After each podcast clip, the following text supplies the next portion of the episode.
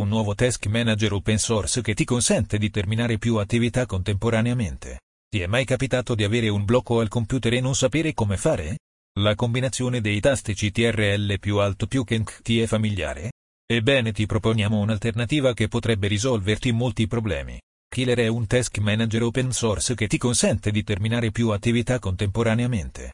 Quando lo esegui per la prima volta, ti verrà offerta la possibilità di installare il programma per te o per tutti gli utenti.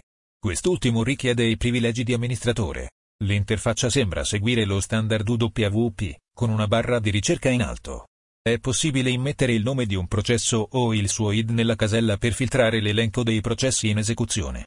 Killer mostra l'icona, in caso di programmi normali, l'id del processo, il nome del processo, il suo utilizzo della CPU e l'utilizzo della memoria. Per terminare un singolo processo, seleziona la casella accanto e premi il pulsante Kill.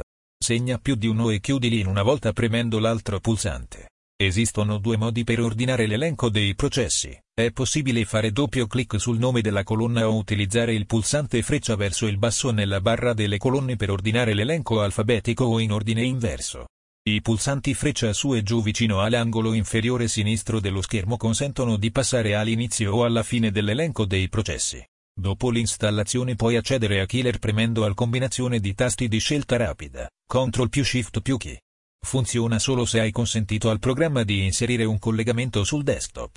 Fondamentalmente, il programma di installazione crea un tasto di scelta rapida per il collegamento che potrai settare da solo come key.